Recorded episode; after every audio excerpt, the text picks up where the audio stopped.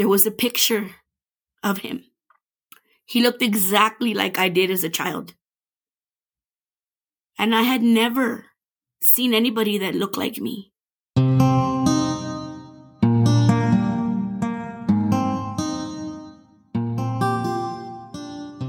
Hello, you are listening to NPE Stories. This is a podcast where NPEs can share their story.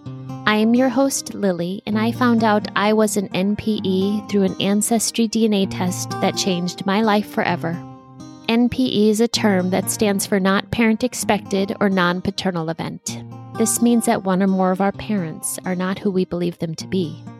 NPE Stories is a podcast where NPEs can share their story of what their original family was like, how they found out they were an NPE, and what their journey has been like since the day they found out. Welcome to episode 80. Today I am speaking with Zadi. Hi, Zadi. Hi, Lily. How are you? I'm good. I'm glad to be speaking with you again tonight. Me too. I'm so happy to be here and finally get my story out. And I just want to say thank you for providing the platform for many of us.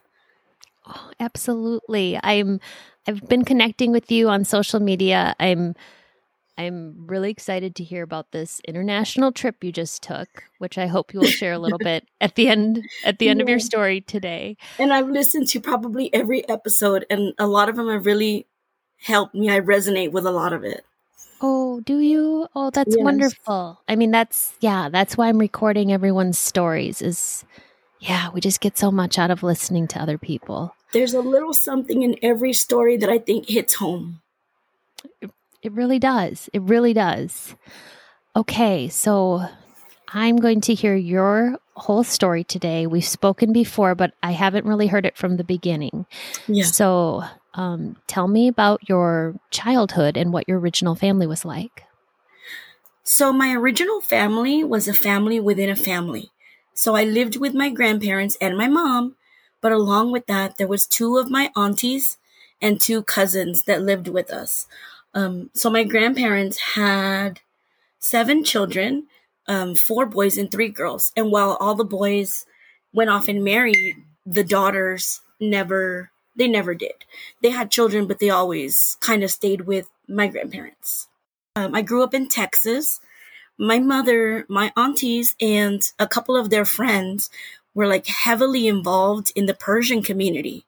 So a lot of their friends were Persian men and women. Particularly, um, they dated a lot of the military men that were stationed at the various bases in um, San Antonio, Texas, which is where I was born. Um, you know, I would ask her about my dad, even at the young age of like, gosh, between three and five. I knew, you know, from television and so on that everybody had a dad, and I knew that mine was absent. Didn't really know why, but I'd ask her, you know, tell me about my dad. And she told me different stories, and I guess she told me these stories to keep me happy. Um, you know, one time she told me that she'd been married to my dad, but that my dad, being a foreign man, he had to leave. She said mostly all foreigners go back to their country, especially when they're in the military. So that's what I came to know, and that's what I believed. And as time went on, like she had stacks of pictures um, with him where they were downtown or they were out at the Riverwalk or different places. So I started to believe it. But every time I saw this picture and I searched my own face in the mirror, I just wasn't feeling it. I was like, Are you sure, mom? She was like, Yes, that's your father. That's your father. You look exactly like him. So, you know, you're a child and you kind of just believe what the adults tell you. But, you know, I knew that my family was was different. Um, they were a bit dysfunctional. First of all, like my mother, um, she was not too educated. She left school in the fourth grade. Um, back then, I guess it was kind of the norm. She stayed home to like help her mom at home, but my mom had like a lot of, I guess you would say baggage because she she wasn't the typical mother. She wasn't too motherly with me. She was kind of like she wasn't around much. I knew from a young age she had been hospitalized. and um, my grandfather had actually put her in the hospital because she was suffering from deep depression, anxiety, and you know she was kind of in and out of the hospital that I can recall maybe two times. So she had mental limitations, you know, along with the fact that she left school really young. Um, I suspect she had dyslexia. She always had a hard time reading and writing. Um, and she never did end up getting married. She, like I said, she used to tell me these stories. She told me that she'd been married to my father. Then another time, I guess my mom would forget the stories she would tell me, but me as a child, I was like taking in every word and, you know, memorizing. And so then one time she said, No, I was never married to your dad. He was my boyfriend. He was a boyfriend that I had. And so I knew something was amiss, something was wrong because, you know, um, things just didn't add up. Even at a young age, I knew that things didn't, they just didn't add up. So after her hospitalization, she was, she was going out a lot. Sometimes she wouldn't come home. She'd call and say she wasn't going to come home. Um, it left me feeling sad and rejected, but I mean, what could I do? She told me her therapist had advised her that it would be better for her to be more social and not be home depressed. Hmm. It was hard on me, but I just learned that it was better when I, you know, just didn't make a big deal because when she was home, it was worse. She'd spend all day in bed or she wanted to be left alone. She rejected me if I tried to like give her a hug or any affection. Um, and oftentimes she didn't even bother to like get up and brush her teeth or comb her hair. I didn't know what was wrong. I just knew that she just seemed happier, you know, when she was going out. The only thing is that when my mom was gone so much, I suffered a lot. I was belittled and insulted by one of my aunties. I'll call her Aunt L. So Aunt L had a son. He was um, my cousin P. So we kind of grew up like siblings under the same roof, except at every chance, he made sure to tell me that I was ugly or dark or, you know, he wouldn't let me play with his toys or just at first it started off kind of innocently like that, but as we got older, it was worse. He would like bully me or he would hit me. And, you know, my auntie as well, she would like make fun of me and stuff. And my mom didn't really notice all that going on. Um, and when she did, she would just tell me, well, don't bother them and they'll leave you alone. So oftentimes I just retreated to my books. I read a lot of books or I'd go play outside in my like I had like a monkey bar swing set. I'd play out there. Um, I knew not to bother them, but I hungered for love and affection. And I think I kind of looked up to my auntie because she was the kind of mom that was baking cookies and she was, you know, um, just engaged with her children. And there was oftentimes that I wanted to join in with them or do an activity with them. Sometimes I was allowed, and sometimes it was like, you know, um, get away from us, go over there, scram, you know, we don't want you here. And so, you know, I just kind of learned to deal with it. Um, time later, my auntie, she remarried because she was a single mom with my cousin. She ended up having a little girl. And when that happened, I was really happy because I was like, I'm going to get a cousin, kind of like a little sister, you know? Mm-hmm. So for a short time, it was good. But later it was like, you're jealous of her. She's prettier than you. And I don't know why they were intent on keeping me miserable, but that's the way it went. And I didn't know anything else. Um, but when my auntie remarried, my my cousin's dad, they moved away for a little while and she left my cousin P with my grandparents. So we were just it was just us and she was with her husband. They were pregnant later. She had my my cousin and then they came to live with us. And uh, for the first time there was like a male figure around like a father figure. And this was my uncle. He was a persian man uncle uncle ali i'll call him. And um, i was kind of jealous. You know they did their family outings as well and sometimes i wasn't allowed. And because of that it just kind of got it in my head. And i one day proposed to my mom why don't you remarry? Why don't you you know, I don't mind if you give me a stepfather and even step siblings because anything's got to be better than being here. Like I wanted to move out of my grandparents' home. And my mom just told me, Oh, you're crazy. How are we going to make it out on our own? What if this guy beats me and abuses you? Like she was so, she was not open to it.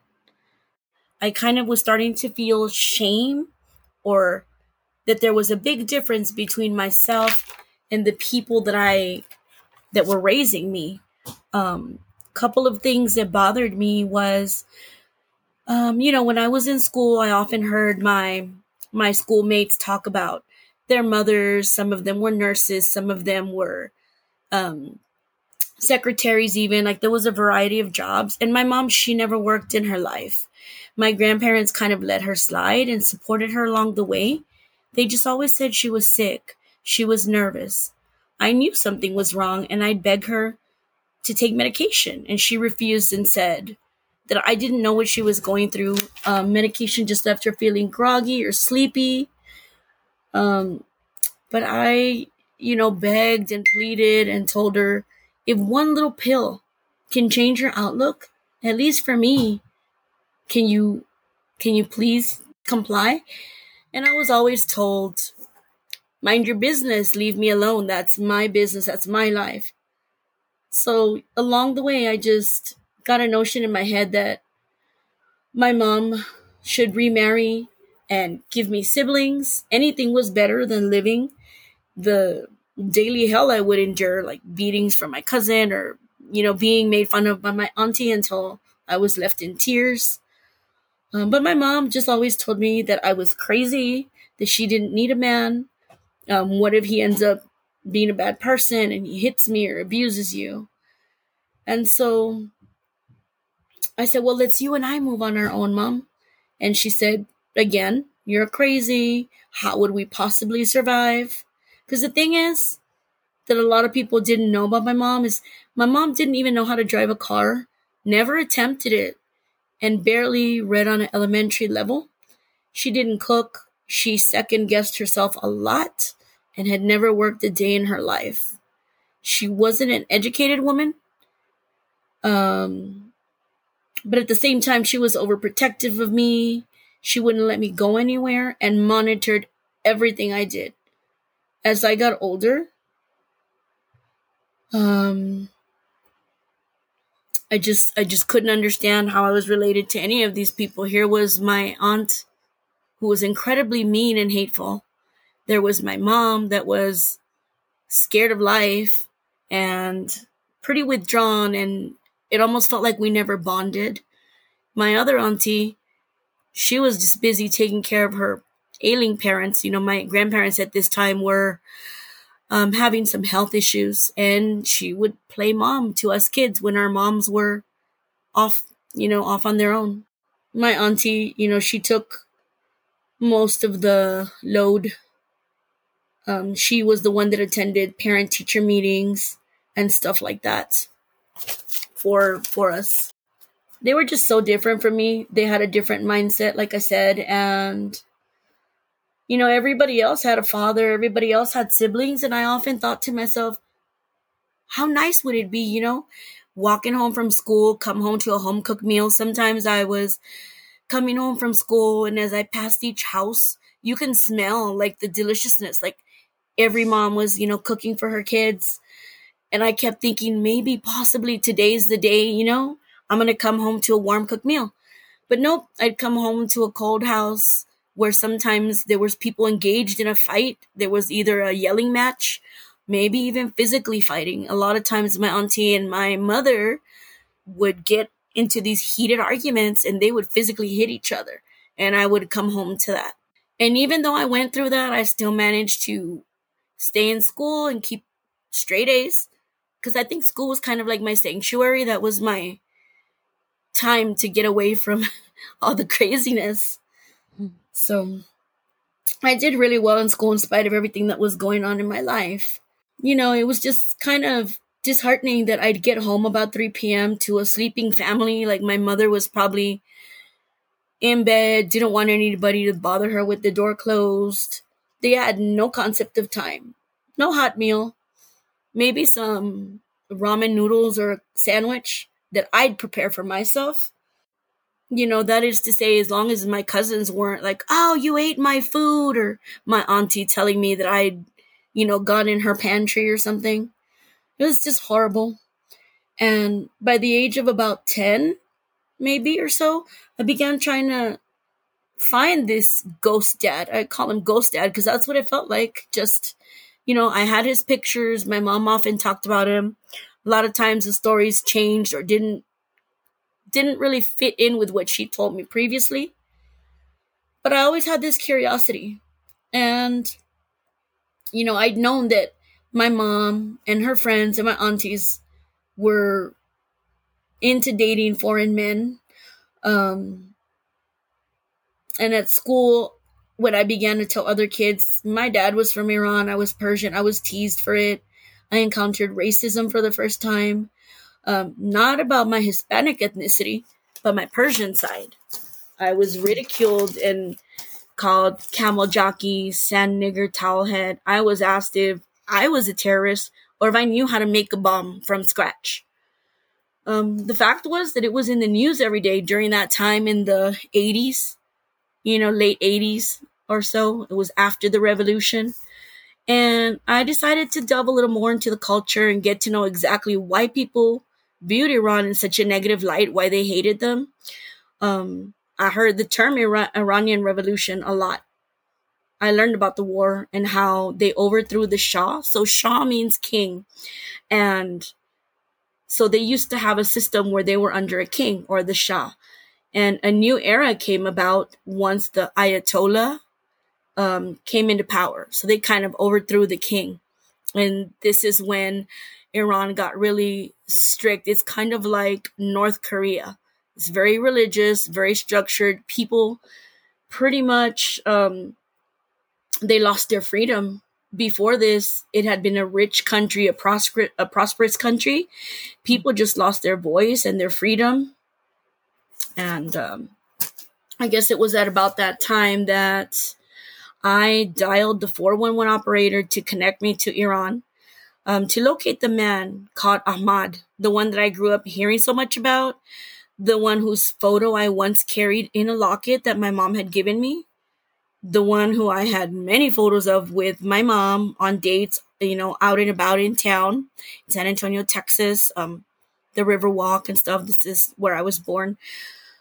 Um, but I didn't think I resembled him at all. I searched my face in the mirror, trying to find like any any link, any ounce of resemblance, and I just didn't.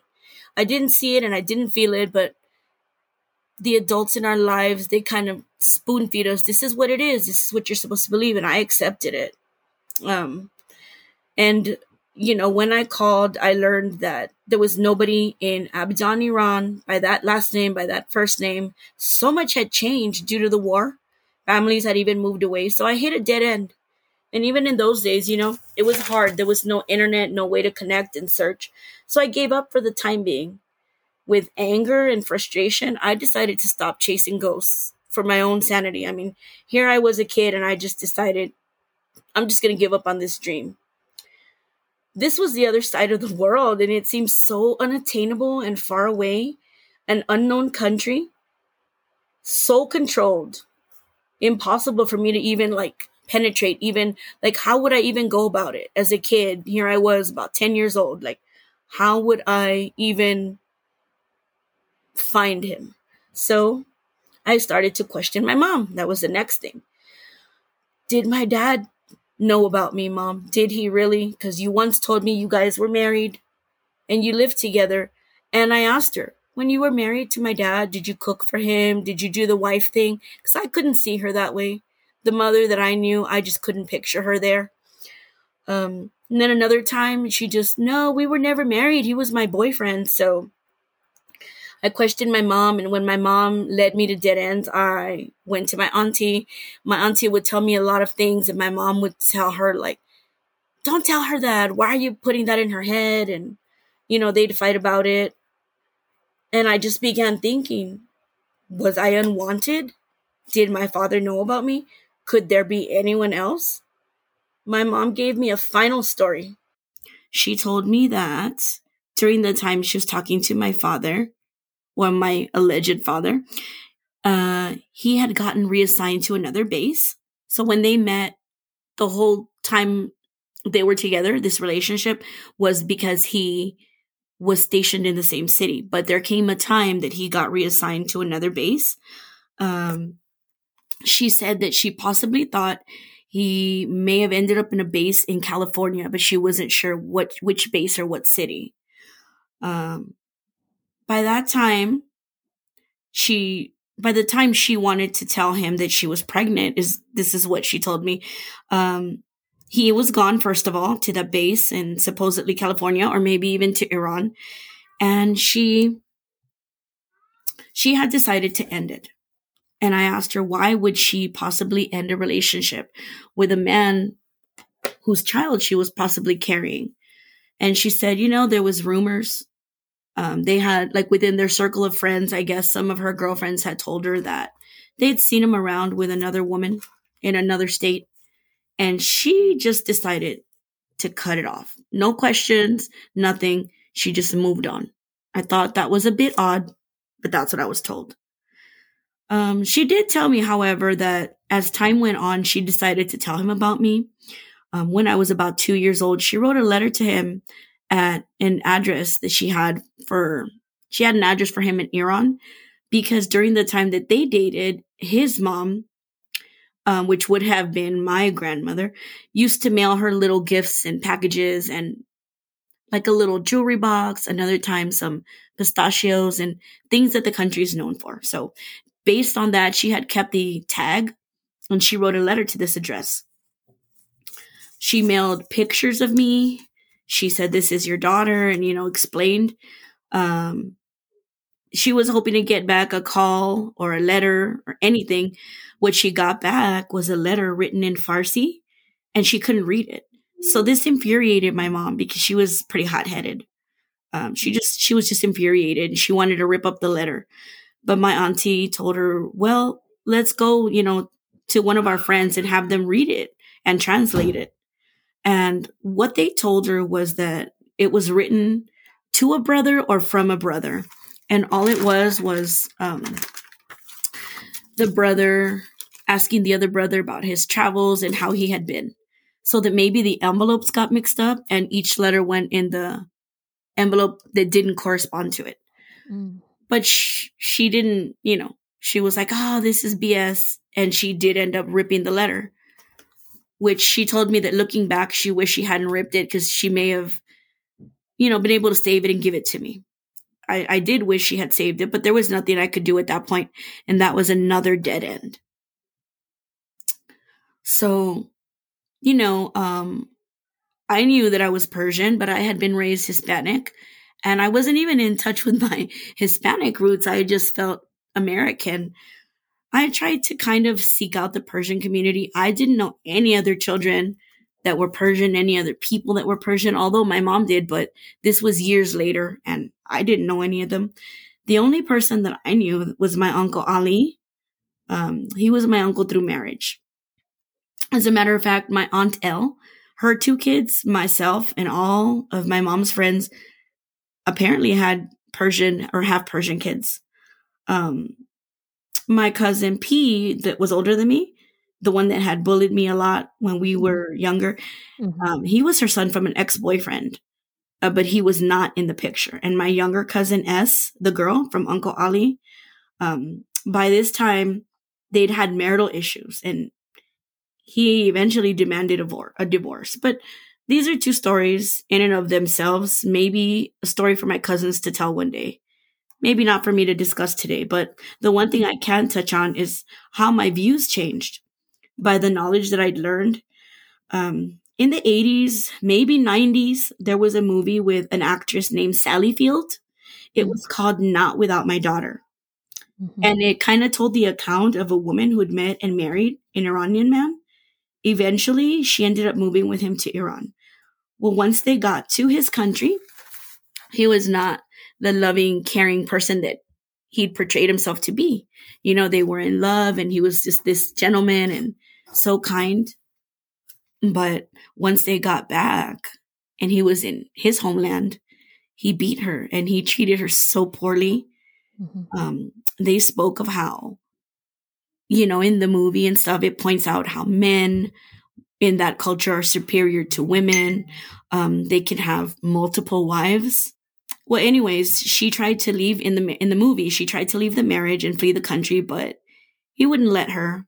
Um, it was like a nightmare for her. And the main thing was he wouldn't let her take her daughter out of the country. He kind of told her pretty much, you can go if you want, but you're not taking my daughter. And so the whole movie is her fighting to be able to take her daughter home. Mm. So basically, because of movies such as this, and in those days that they, you know, it was always in the news about Iran and the Middle East and the wars, people feared Iran. Mm. And I believe that a lot of these women feared that the fathers were going to kidnap the children. You know, he could take custody or just kidnap them. And as the mom, you couldn't really do anything about it. Like maybe on the United States side, you can, but once you're dealing with that country, you know, they would just conceal it. So I think that that may have had a big part to do with why my mom was so secretive. I mean, it's in in the media a lot that in many Middle Eastern countries, some women can't drive or vote, and that bothered me. But I can say now that my facts may have been wrong because some of these things are far fetched. But at the time, people did believe it. Mm-hmm. But you know, nonetheless, at the time, I was negative negatively influenced by this. It, it, stayed with me. You know, it was yeah. a strong thing.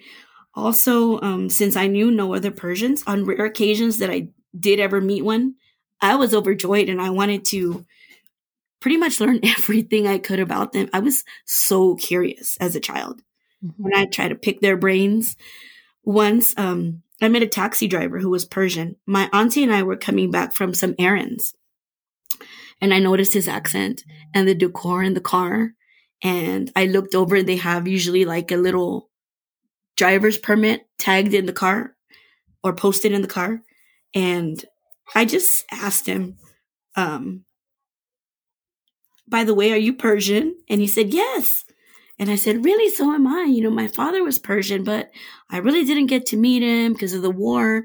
And, you know, I just had this whole conversation, the whole car ride. And I just told him that I'd lost communication with my father due to the war. Um, and I never learned the language or got really, I never really like submerged myself into the culture. And so guess what? He told me he offered to give me lessons in his home, Farsi lessons, so I could learn the language and some of the culture. He was so nice. He was like, Oh yes, my wife will cook Persian food and I'll give you some lessons. And I was happy, but I mean, I was a child. Mm. Um, he told me that he had a wife and kids. They'd love to connect with me. I was over the moon, of course, at an opportunity, you know, to do that. But of course, of course, when I got home, my mom wouldn't hear of it. And I was told I was completely crazy. And even for engaging in conversation with this stranger, that I was just completely bonkers. She just told me, you know, you're not going to this strange man's house. What if he kills you? What if he assaults you? My auntie said that he seemed like he was harmless. She was like, no, he was really nice. I don't think he'd do that. But I do have to agree with your mom that you probably shouldn't just go and intrude and go to their house. It's not appropriate. So that killed that little dream. Mm. But months later, this really impacted me. Months later, um, my cousin told me, What was that cab driver's name that you met? And I told her, and she's like, um, I think he was assaulted. He had been robbed and assaulted, and he ended up in critical condition. Um, time later, we heard that he passed away. And why? What was his only crime? Being a Middle Easterner, a Persian man. This really, really impacted me.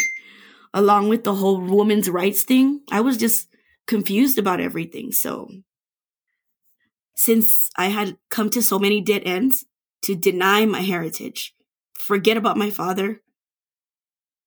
I mean, I'd never known him. You can't miss what you don't have. But I did. So I just continued decided to continue being a Latina and knowing only one side of the family. I buried it. And that was my life up until about the age of 12. In my early 20s, I was in college. I was also married by this time, and I already had children. Um, I was working at a call center. So I was your operator, your 411 operator. I would connect calls. Mm. One day, out of curiosity, it just came back into my head. I just started, you know, I couldn't get out of my head. Um, cause my husband, who was like one of my biggest supporters, he was like, why don't you try again? Try looking for him, reach out to him. You know, we have a little thing called the internet now. So one day on my break, I you know, because curiosity had struck, I began to use the directory for personal use. We were allowed to do that as long as we did it on our break and it didn't impact our work. So again, I search for that name that, you know, was always echoing in my head, Ahmad. Ahmad, that was the name she told me. That was what my father's name was. Right on the screen, his information popped up. I couldn't believe it. He had an unlisted number, but his address was there. That was the key. I printed it out and took the information home with me. And guess what, Lily? He had a California address. That night that I went home, I had the paper with me and I was trying to take it all in. Um, and I and I talked with my husband about it, and he was like, "Yeah, reach out to him, write him a letter, explain to him, introduce yourself, just tell him, hey, my name is Zadi, and I've been searching for a long time. I think you may possibly be my father. So that's what I did. I started thinking maybe it, it would be solved and I could put the pieces of the puzzle together. I asked my mother one last time, Mom, are you sure that this is my dad? Because I'm about to write to him and embark on this little journey. And she sounded irritated. Of course, that's your dad. No, there's there's not um, it couldn't be anyone else. That's your dad. He was my boyfriend. I've, I've told you the story. So I sent a letter introducing myself, my kids. I enclosed pictures of each one of my kids, um, told him stories and how I always wondered about him and I wanted to meet him. And I didn't want to bring problems to his life. I just wanted to know, know if we were related, know their health history. You know, like every everybody says, I just want my health history, but I wanted answers too. Mm-hmm. Um, I never had any anger. I never resented him for leaving. I also didn't dream that, you know, one day my dad was going to come back and make it better. I just had this curiosity and I wanted to know him. And I know that as humans, people make mistakes sometimes. And more so, he may not even have known that my mom was expecting. One day he called. I was so happy and I was nervous almost didn't almost didn't take the call. I was I didn't know what to say. Um but I did and I explained and I told him, you know, I I know you read my letter. Do you remember my mother? He said, Yes, I remember your mom very well. And he said, Did she tell you the story? And I it sounded strange at the time, but I just said, Yes, I know the story that you guys met, you were dating, and you got assigned to another base. He's like, oh, maybe she didn't tell you the story. He just kind of told me like that my mom in those days was a heavy drinker and that when he met her, like there was another guy and she had been crying. I don't know. I didn't really, I kind of changed the subject on him. Um, and he just painted a really pretty picture for me, Lily. He just said, if we end up, you know, if it ends up that you are my daughter, I would love for you to come out visit with us. My wife's okay with this too. You can join us for holidays. You're not too far. You're in Texas. So even though I still had like a small doubt, you know, painted this pretty picture for me and I ate it up like candy. I wanted that so bad.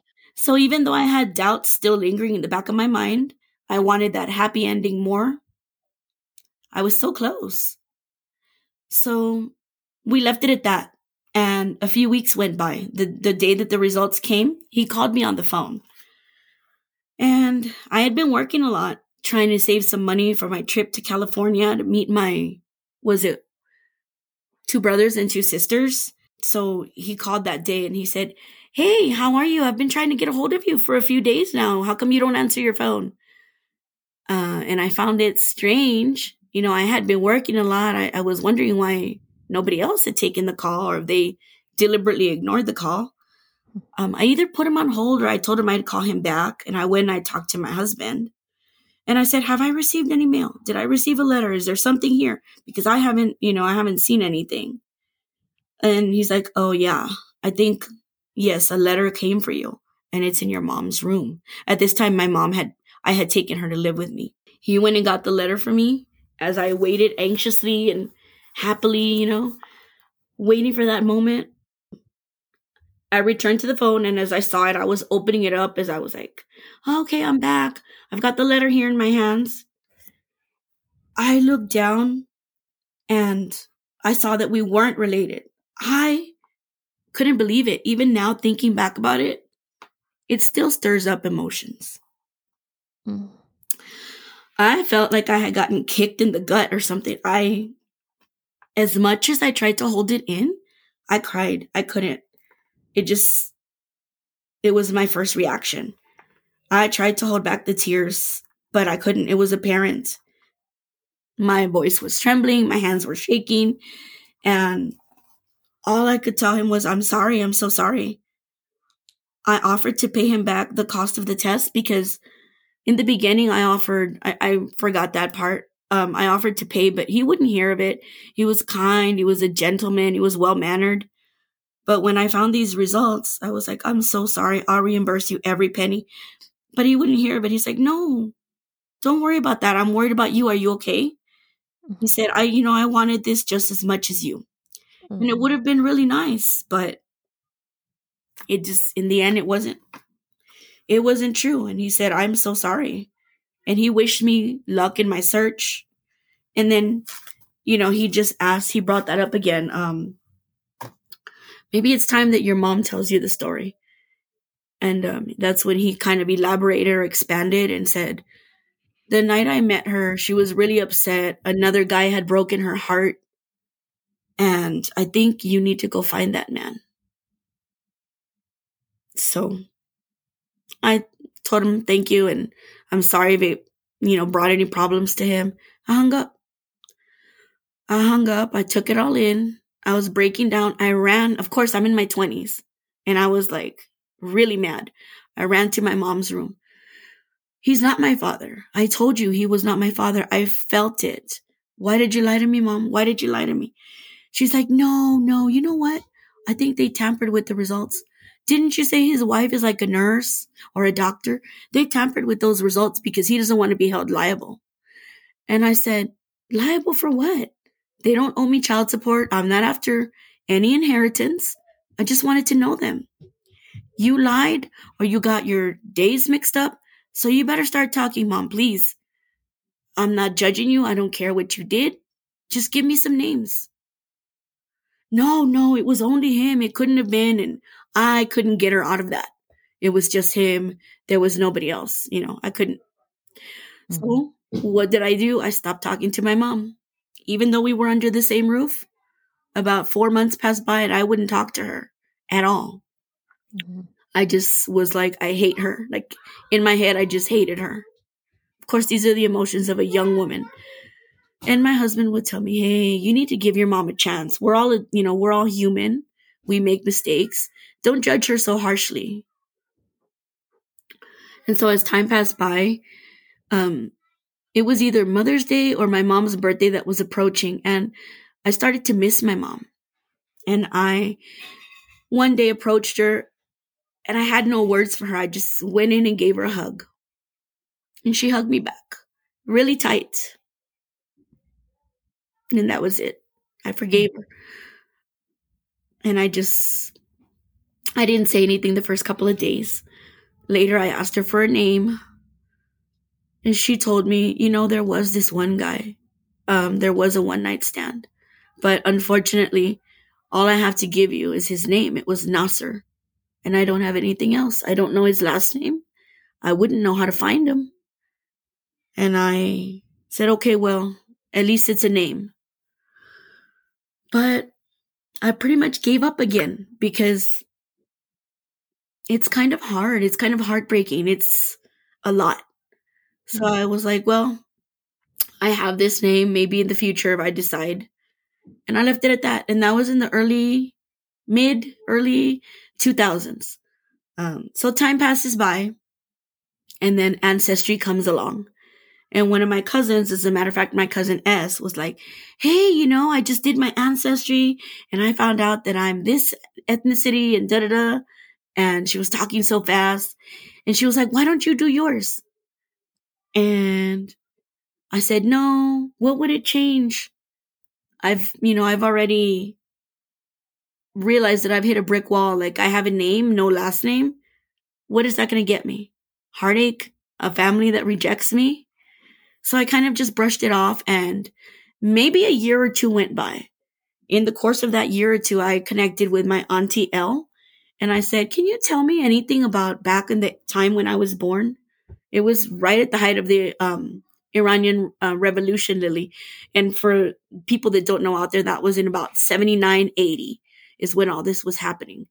Um, so I asked my auntie what she could tell me, and she said, Well, your mom had a lot of boyfriends.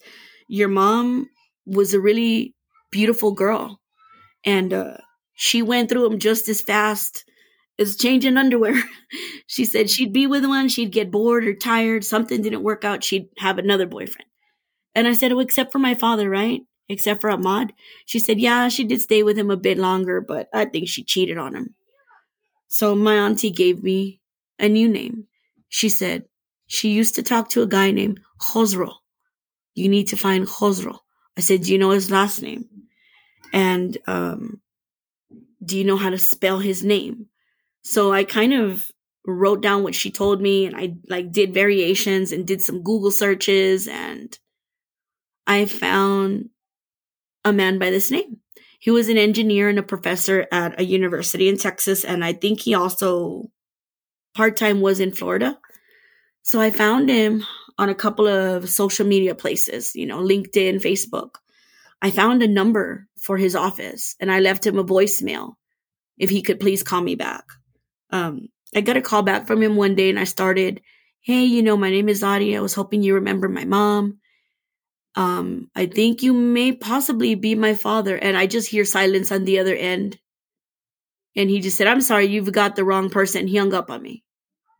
Mm. Um, and for years later, I, well, not years, because this happened during the time that my cousin had taken the ancestry. It was probably a year and a half time period. But I kept trying to get in touch, see if that was the wrong person.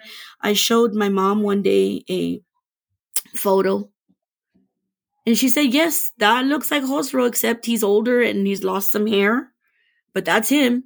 And she said, But he couldn't be your dad. I talked to him um maybe two years before you were even born. So that that couldn't be him. So you're barking up the wrong tree. But just from the response I got, he hung up on me. He blocked me. He tried to do everything. He went in and changed like how his name was listed. I was like, boy, this man sure is going through a lot of trouble just to keep me from reaching him. Maybe it's, you know, an issue with the wife and whatnot. Mm. Um, and it was painful because mm-hmm. it just makes you feel rejection. By this time, you know, I had gone through two different men, uh, both of which I hit a dead end. Mm. And then I had the other name floating around, the one night stand guy, which my mom was pretty much leading me on a wild goose chase. I, what can you do with just a first name? Having a name as such as Nasser is the same thing as John. How many Johns exist? Millions. Oh. So I was just like in denial. I didn't want to take an ancestry. I was afraid of what I was going to find. I just felt so much rejection. I tried to act like, I don't care. I'm happy. I don't care. But one day I did it because by that time my husband had taken an ancestry test because he, I, I don't know if he did it just to encourage me or if he really wanted to just know his ethnicity, but he took his and he ended up being, despite the fact that he was born in Mexico, he's like over 50% European most of his bloodline is from Spain. Hmm. So he would he was encouraging me to do it. He was like, "Hey, how do you know you're even Persian? Just because your mom and your aunties dated within the Persian community, you, for all you know, you're from Honduras or Mexico or New Zealand. You don't know where you're from, and the color of your skin doesn't define you. You should take a test because, for all you know, you're Mexican. Some Mexican guy met your mom one night and lied to her." and it was kind of it was funny but it was hurtful so i finally took the test i took ancestry Um, one thing I forgot to mention is that I had tried to take an ancestry test in prior years, but at that time, there was no way to link your paternity. If you were female, they could only trace back your maternal line, which was the mtDNA. And they said the only way I could trace back a father was if I had a brother to go off of. And I was like, well, that helps a lot. I have no siblings. So that's why I didn't want to do the ancestry when my cousin told me. But like I said, eventually after my husband did his, I got mine done. I ordered the box.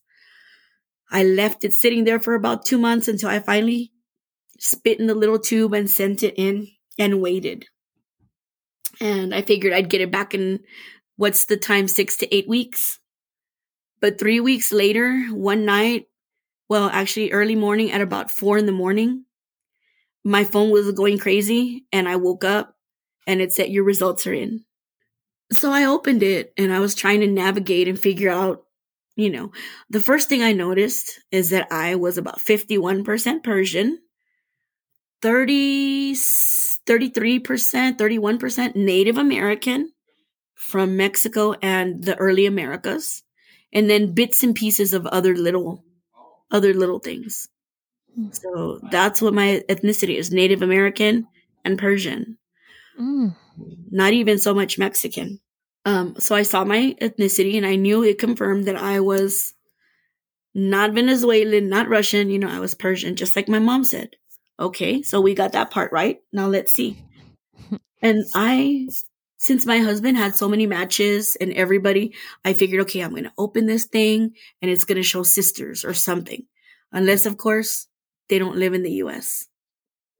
So, of course, I opened it and the first thing I see is nothing but my mom's side of the family, cousins and people that I know in real, in real life. And it kind of angered me because I was like, I should have known, even taking a test. It's not going to help. I mean, I know my ethnicity now, but I still don't know where I came from. Mm. And I kind of just um, closed that off. And I started, I joined the groups on Facebook. I don't remember how I came to learn of them. I think I was Googling DNA um, and I found out what NPE meant. I kind of felt like a false NPE because although I'd been given a name, um, I never knew, I never did have a father in my life at all. I went on the groups and I found out about search angels. And I contacted um, one or two of them. One of them responded and told me I'd be happy to help you. But once I told her that we were dealing with Iran, other side of the world, she said, You know, I'll see what I can do. I'll go in. You have to grant me access, but we may hit another brick wall. I just want to let you know up front because countries like that usually don't test. So she went in. I gave her access to my account and she began to kind of separate what was my dad's from my mom's. However, once that was done and I went in, what I encountered was people that I knew in real life, in person, cousins, aunts. Um, and then further, like down, I saw maybe like two cousins. That was all that was on my dad's side. And one was like an eighth cousin. And one didn't even say like third or fifth. It just said distant relative. So there was only two people on there, and of the two people, um, I didn't really think I'd get anywhere. But that's when I started. Um, I realized like the knack that I had for, I guess, the genealogy side of it, because on because on my mother's side, um, I always it always fascinated me. I don't know if that has anything to do with the fact that we are NPEs, but at the time I, you know, I wasn't even thinking that. And when I was little, we had like a family reunion and stuff. And I always knew whose mother was what and this cousin and that cousin and his grandpa's brother. You know, I kind of would link it. As a matter of fact, people in the family would ask me, Hey, are we related to such and such? Or do you know? Cause for some reason, I have like this photographic memory. So when you like give me a name or tell me something that's I guess, of interest to me, I'll just remember it. So hmm. I started kind of doing that and I saw. So if this was like an eighth cousin, that means that we share a great, great, great, great, great grandparent. And I started kind of trying to figure out because I, I could do that on my mom's side. The only difference was even though I had the version of Ancestry that allowed me to match records, I couldn't access anything from Iran. It's a closed off country. You know, as much as I tried, um, I kind of did hit another brick wall. I did email the cousins and they were just like, Oh, hi, cousin. Happy to meet you. One of them was in London, UK, and the other one was in Iraq. And he was like, Wow, I didn't even know I have Persian relatives. I'm from Iraq.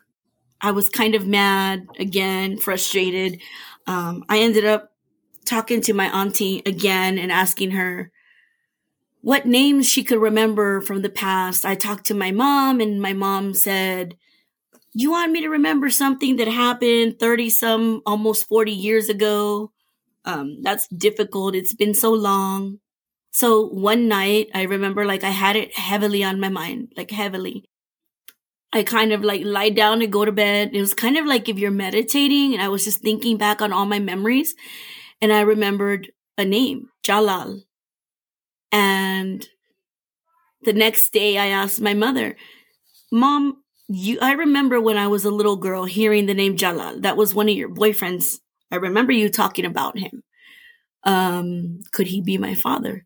She's like, no. And I said, were you dating him around the time that you dated Ahmad? And she said, Well, what does that matter? He's not your dad. I already told you, don't go looking for anybody by that name. He's not your dad. And I said, How do you know? And she said, Because he's too pretty to be your dad. He was good looking. He was light complected and he had hazel eyes, and you just don't look like him. I was kind of offended. Mm-hmm. And I said, But you never know. A child doesn't always have the skin color or eyes of the parent. You just don't know. And she said, No, it couldn't have been him. I hate that man. Don't bring his name up. And I didn't understand. And when I asked my auntie, I said, Do you remember Jalal? She said, I remember your mom talking about a man named Jalal, but that wasn't her boyfriend. That was like her kind of like a friend with benefits or just a hookup. And I was like, Do you remember his last name at all? And I rem- I remember my mom saying it started with a B. Bankel. Bankel. That's what my mom would say. And it stayed in my head because what had happened, I forgot to mention. One day I had a third cousin and her name was Fatima Banki. And I just thought it was so similar. That's what got me to start going back in my memories. And it just sounded so similar. I was like, mm-hmm. you know, my mom being not so well educated, dropped out of school, maybe, just maybe, she got the name wrong. It was off by a letter or two because it just sounded so similar.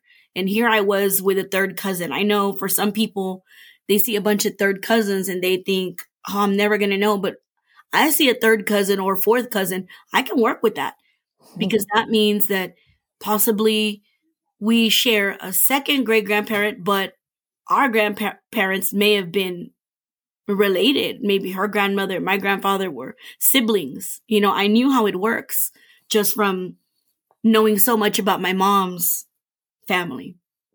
And so I contacted the third cousin and I first, because I was reluctant, asked her if they had anybody named Nasser in the family, which was the name of the supposed one night stand. And she asked her parents. It took a while. A couple weeks passed by and she said, Oh, we don't have anybody by that name. And I was like, Okay, let me ask you another question. Do you by chance in your family have a family member named Jalal? And she kind of got silent and said, You know, we do have a person named Jalal. He lives in Iran. He's married. He's got daughters. And as a matter of fact, this is my dad's cousin. He did spend time about four or five years abroad. And I just felt like that was it. And the last name was so similar. He had spent time abroad. She said, My dad's going to try to contact him because she had already told her dad, but they haven't talked in a long time. We don't know how the family is or how they live. Well, when she said that, I didn't really know what she meant by how they live. I guess what I ended up understanding is depending on the culture, if they're really religious or not, that would really determine if he'd even acknowledge me. she we ended the call on that and she said she'd contact me as soon as she knew anything and her dad was going to try to like kind of ask without asking, you know, to other family members and try to get his number or something. But that wasn't good enough for me and something inside me was like burning to want to know. So I went where everybody goes, Facebook, hmm. and tried to look for Jalal Banki instead of Bankel and nothing was coming up. And I knew that a lot of Persian people don't have Facebook, they have Instagram. That's what's popular. Actually, Persian people that live in Iran, not the ones that live in the United States, because I believe the country has certain websites blocked completely. So I went in and I started looking for Jalal Banki nothing was coming up, but I was finding other Bankis and I started contacting them. Do you know a man named Jalal Banki? There was um, Tiara, there was Asa, Mariam. I contacted them. And and then I thought, okay, maybe he wrote his name in Persian characters. Here I am typing it up in English. So I downloaded the keyboard, wrote his name in Persian, looked up the alphabet. You know, I'm not too familiar with it, but I had some knowledge because as I mentioned earlier in the story, my mother and her sisters, they actually knew a little bit of Persian. So I typed in the name the way it was spelled, but in the characters, and boom, there you go. He pops up. There was a picture of him in uniform back in the late 70s. And as I scrolled through his Instagram, it was public for one, and two, it had highlights. I clicked on something that looked like a diploma, and there it was in my face. Language certificate, pilot certificate, Lackland Air Force Base. San Antonio, Texas. And I knew at that moment. And there was a picture of him. He looked exactly like I did as a child. And I had never seen anybody that looked like me. Because, you know, I was the different one in the family. I wrote him on Instagram, messaged him, hoping to get a letter, not a letter, but like a response from him. And time was passing and nothing was happening. And then on or about January, because this was, remember, this was like New Year's when I talked to the cousin and found out. And then on or about January 6th or 7th, I remember because it was a few days before my youngest son's birthday um, one of the cousins replied to me, but we were struggling a little because she was talking Persian. I was talking English. She knew some English and she told me, I know Mr. Jalal. He's my uncle. My father is his brother. And she said, Are you my cousin? And I said, Well, I believe that I'm his daughter, but I need to get a hold of him. And she was like, oh, I haven't talked to him in a lot of years, unfortunately. Um, my father passed away when I was young but I'll try to see if I can find some contact information. So, you know, I went looking through their friends list to see, and I had contacted some people. Um, one of the cousins, uh, another cousin replied and said, You're my cousin. You know, you have three sisters. You have three sisters. You have many aunts and uncles. Nobody even questioned the fact of whether or not I was his daughter. Maybe because I told them I'd taken an ancestry test and it led me down the rabbit hole, you know, and I found Fatima and I found my uncle Saeed. Um, nobody ever questioned it. And because one of the cousins gave me names, I looked up those names and I found my sister. And I reached out to her. And this happens to be the sister that is about three years, maybe four, younger than me, which was born after he got back to his country after the revolution. Well, during the revolution. Um, I contacted her. She wrote back to me. Well, she was messaging me audio clips. They were in Persian and it, they were really fast. And I was like, hold on, hold on. I'm understanding every 10th word. Um, and she's like, oh, it's okay. I speak some English. And immediately she said, you're my sister. She said, can we video chat? Hmm.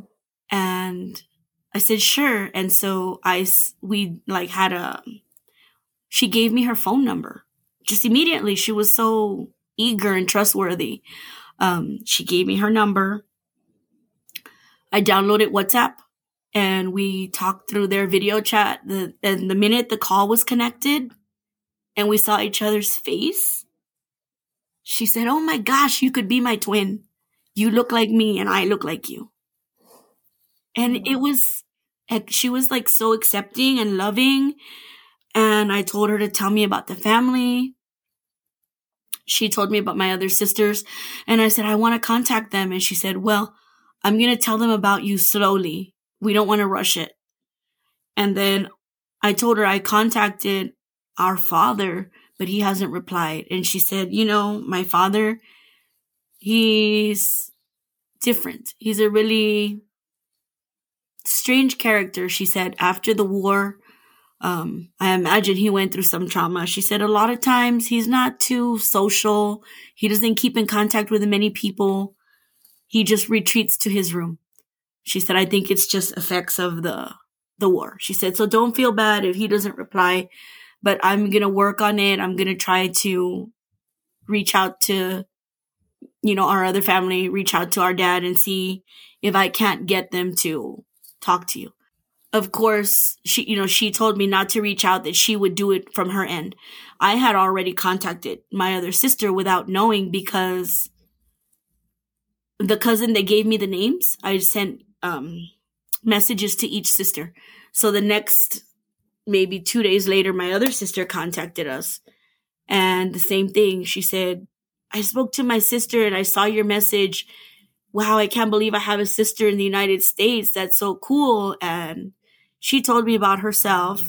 Um, she has a bachelor's degree in music, but she returned to school and she's um, in law um, law school right now. Well, Actually, she's done with the law school. She was about to take the boards at the time.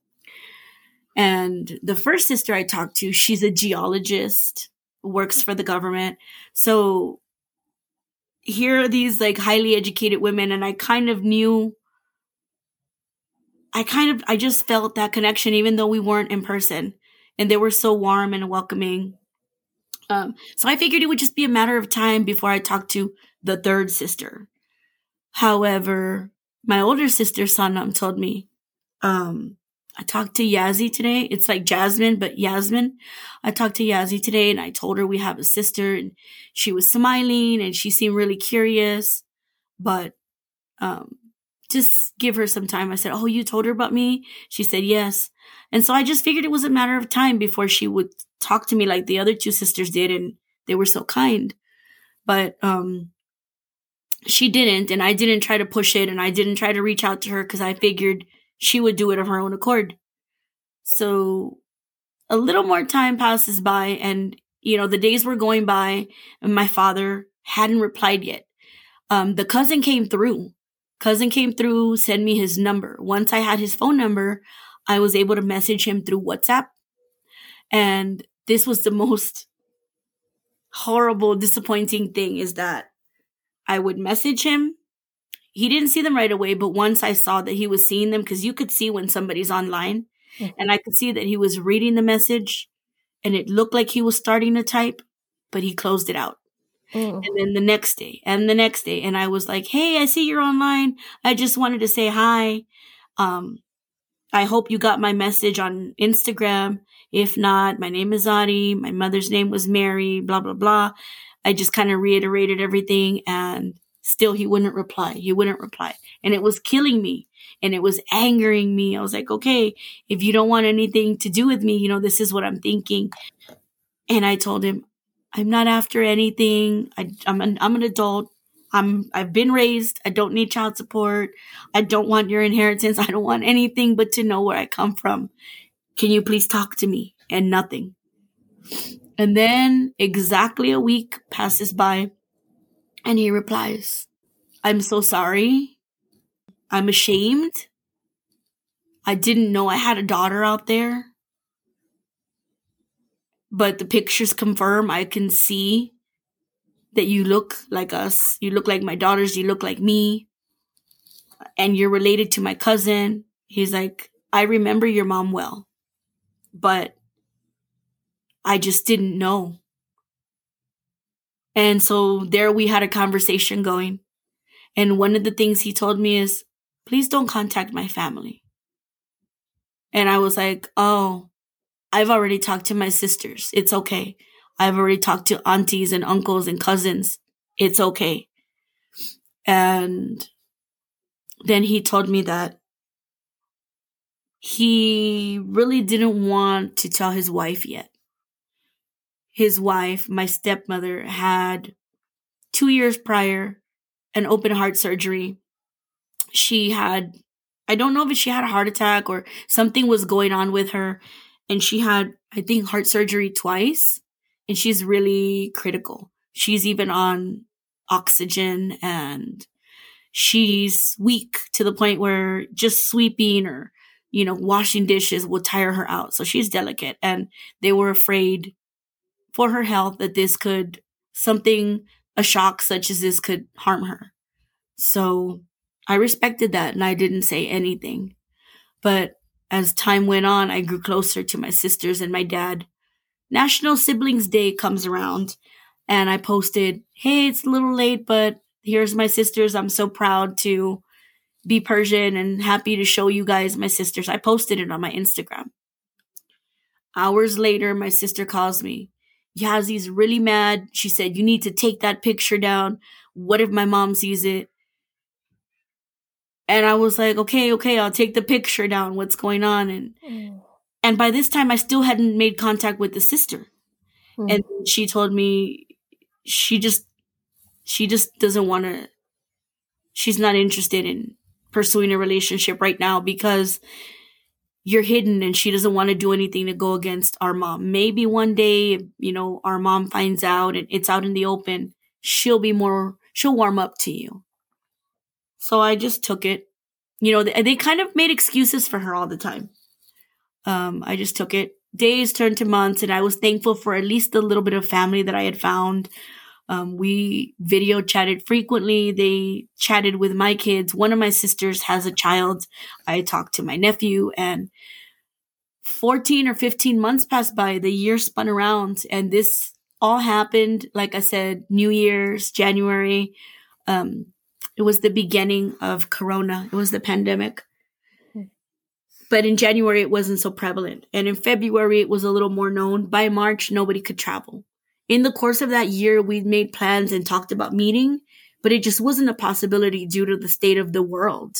And so it just stayed that way until about 14, 15 months later. After finding each other, my father in March decides to go and meet me because we'd always talked about how I was going.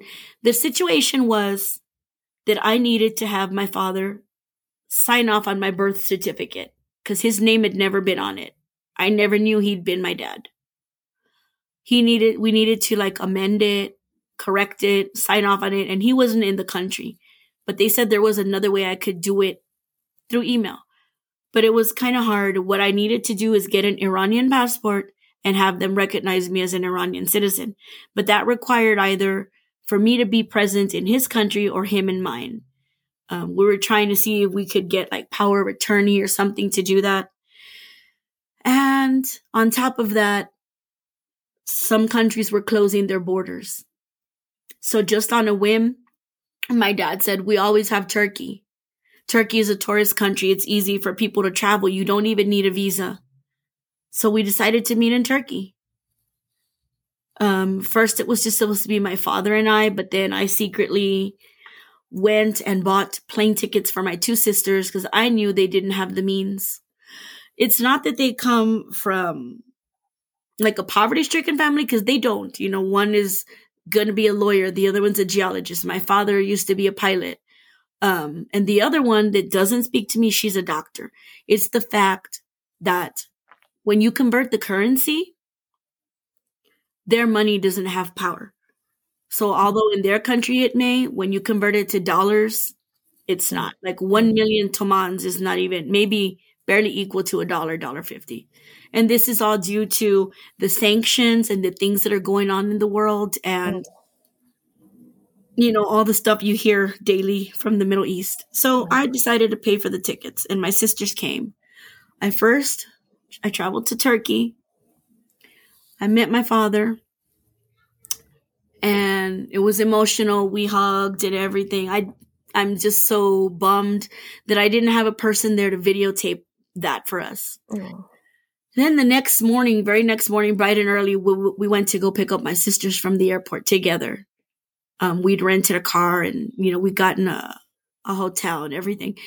And I saw them coming and I, we ran to each other and we hugged and it was emotional and it was beautiful. But the most I did is take a few pictures. I, I didn't have, and I really wanted to um, do that for my um, YouTube channel to, to vlog it. So uh, we went home. Well, we went to the, the place we were staying. Did Yazi, did Yazi come? Yazi didn't come. Yazi, to this day, we've never exchanged words. She's seen a couple of my messages and never replied. I'm sorry. Okay.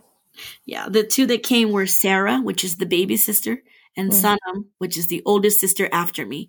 Yazi is the middle child. It's always that middle child. Yeah. Well, you guys are definitely sisters. I saw a picture. I yes. can attest to that. And, you know, I just expected to fully enjoy our vacation. So the next day I was like, Oh, where do you guys want to go? Do you want to go see the mosques? Do you want to go eat? Let's go explore Turkey. We were in Istanbul and they were, they were like scared children, frightened. One of my sisters was like, I keep looking for my hijab. I keep touching my head. I forgot we don't have to wear it here and they were kind of because of their culture not so used to just going out and enjoying. They wanted to stay home and cook and just get to know each other. And i wanted to go explore and shop and buy souvenirs. And you know it wasn't so much their culture. They were out of their element. Um so back to my stepmother all that time, I just wondered why my father never told his wife anything about me. And it was bothering me because at one point, my auntie told me that she had talked to my stepmom and she told her, all men are bad. I think that he's seeing another woman because he retreats to the other room and he's always got his phone in his hand. And I was like, oh no, auntie, that's me. He's talking to me late at night and early in the morning. Not because he's hiding, but because of the time difference. And well, yes, maybe he doesn't want her to know yet. And I feel that he should not have carried on a secret for almost a year and a half. And I kept telling him, please tell her. I don't want to hurt her because I myself, I'm a stepmother. When I married my husband, he had a child. He wasn't sure if that was his child, but throughout our marriage, I made it a point. I told him, you need to find her, reach out to her. And I found her and we reached out to her. And I may have felt feelings of fear or jealousy, not towards the child herself. I love her, towards her mother, because her mother never accepted me and it kind of felt like a competition. And early on in our marriage, I questioned, will he go back? Because my, my husband is also born in another country. But I got over that and I love this child and she's been our, in our life for many years. So me as a stepmother, I knew that the longer he delayed it, the worse it would be. And I knew that, you know, since the beginning of time, there's been the wicked stepmother, just like in Cinderella, just like in Snow White. I myself have family members that are stepmothers, and I have seen even friends, some people, you will love other people's kids, and some people treat them poorly. And that was my fear is that she would never accept me. Because it is a difference. People don't talk about it much, but I see it all the time on the DNA forums where, you know, it's like my dad won't talk to me because of his wife, or my stepmother doesn't accept me, or I cause problems in the marriage. And so I always felt like my dad should have told his wife, but he didn't. Even leaving Turkey, he said, I'm going to tell her. I mean, leaving for Turkey from Iran, I'm going to tell her at the last moment, the moment I'm about to walk out the door and get on the plane, then I'll tell her. And that made me feel like my father just lived in fear of his wife. Like, what kind of woman was she if he was so fearful? Either he was fearful of losing her or he was fearful of hurting her. I don't know. I know that she's got a heart condition and everything, but we can't let that stop us in our tracks forever even though she's ill and she was in a delicate state, I just feel, my personal opinion, that people use that as an excuse sometimes. I mean, you can't let that be an excuse forever. So, um, eventually on this trip, my sister video chat her mom and she said, I was very happy about you and I love you. And she welcomed me to the family. This was my stepmother. So I didn't know what the issue was with my dad. But yeah, we spent, they spent 10 days in Turkey. I spent about maybe 16 days. I stayed a little longer. I did have some issue with the airline and my bags, but it was wonderful. Um, the only thing is the third sister never acknowledged me. And even after returning from my trip, um, I contacted her again and she blocked me. And that's pretty much been it. Um, I'm really happy that I got a happy ending. Not everybody does. And, you know, I just will hope and pray that one day my other sister turns around from it because also myself as a stepmother, I've seen where one of my daughters didn't want to accept her half sister. And to this day, she's got like, I feel jealousy issues. So, I mean, although it hurts, I can understand it. Hmm. Yeah.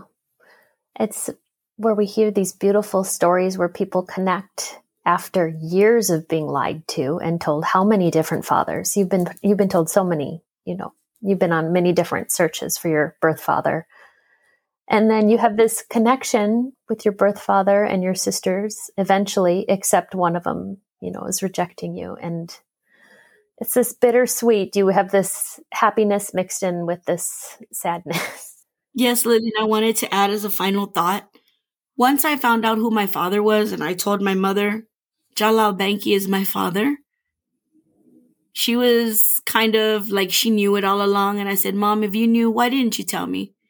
And she told me about how they had a fight, like a little lover's quarrel. And because of that, there was an object that she he didn't return to her. I think it was pictures. Because of that, she cut him out of her life and just told herself he wasn't my dad and she was going to just tell me Ahmad was my dad. And in her mind, she really believed that. And I suffered all those years because my mom had a little disagreement with my actual dad. And she knew all along that he was my dad. Oh, oh I'm so sorry you have been through so much of that to, to get to the truth. And the other thing that happened is when my mom was saying Bankel and it was Banki, my dad actually told me that when he got to the United States, they translated his name incorrectly to his military documents. So when he went back to Iran, he corrected it. So there actually had been a name change, not not a name change, mm. but a correction. Mm. that was also another thing. If people want to get in touch with you or find out more about your story, could they do that? Absolutely. They can reach me um, on my email, which is my name, Zari, Z A R I dot Michelle with one L, M I C H E L E, Zari dot Michelle at gmail.com. Or they can always just search me up on Facebook under Zari Cardenas, C A R D E N A S. And I'd love to hear from anybody and connect, especially um, there we're out there. There's a lot of us out there that are Middle Eastern, um, and it's hard for them to reach out to that country. And if I can provide any help in helping anybody to link up with their families, I'd be glad to. Thank you so much for sharing your story and also so much of just of your heritage as well. It was it was absolutely powerful to listen to you today. Thank you. Well, thank you for having me, Lily. These stories are here for us to identify with. If you are an NPE, and would like to share your story, email npestories at gmail.com. You do not have to give any identifying information. If you are an NPE and would like to share your story, I'd like to hear from you. Subscribe to this podcast to hear more. Come heal with us.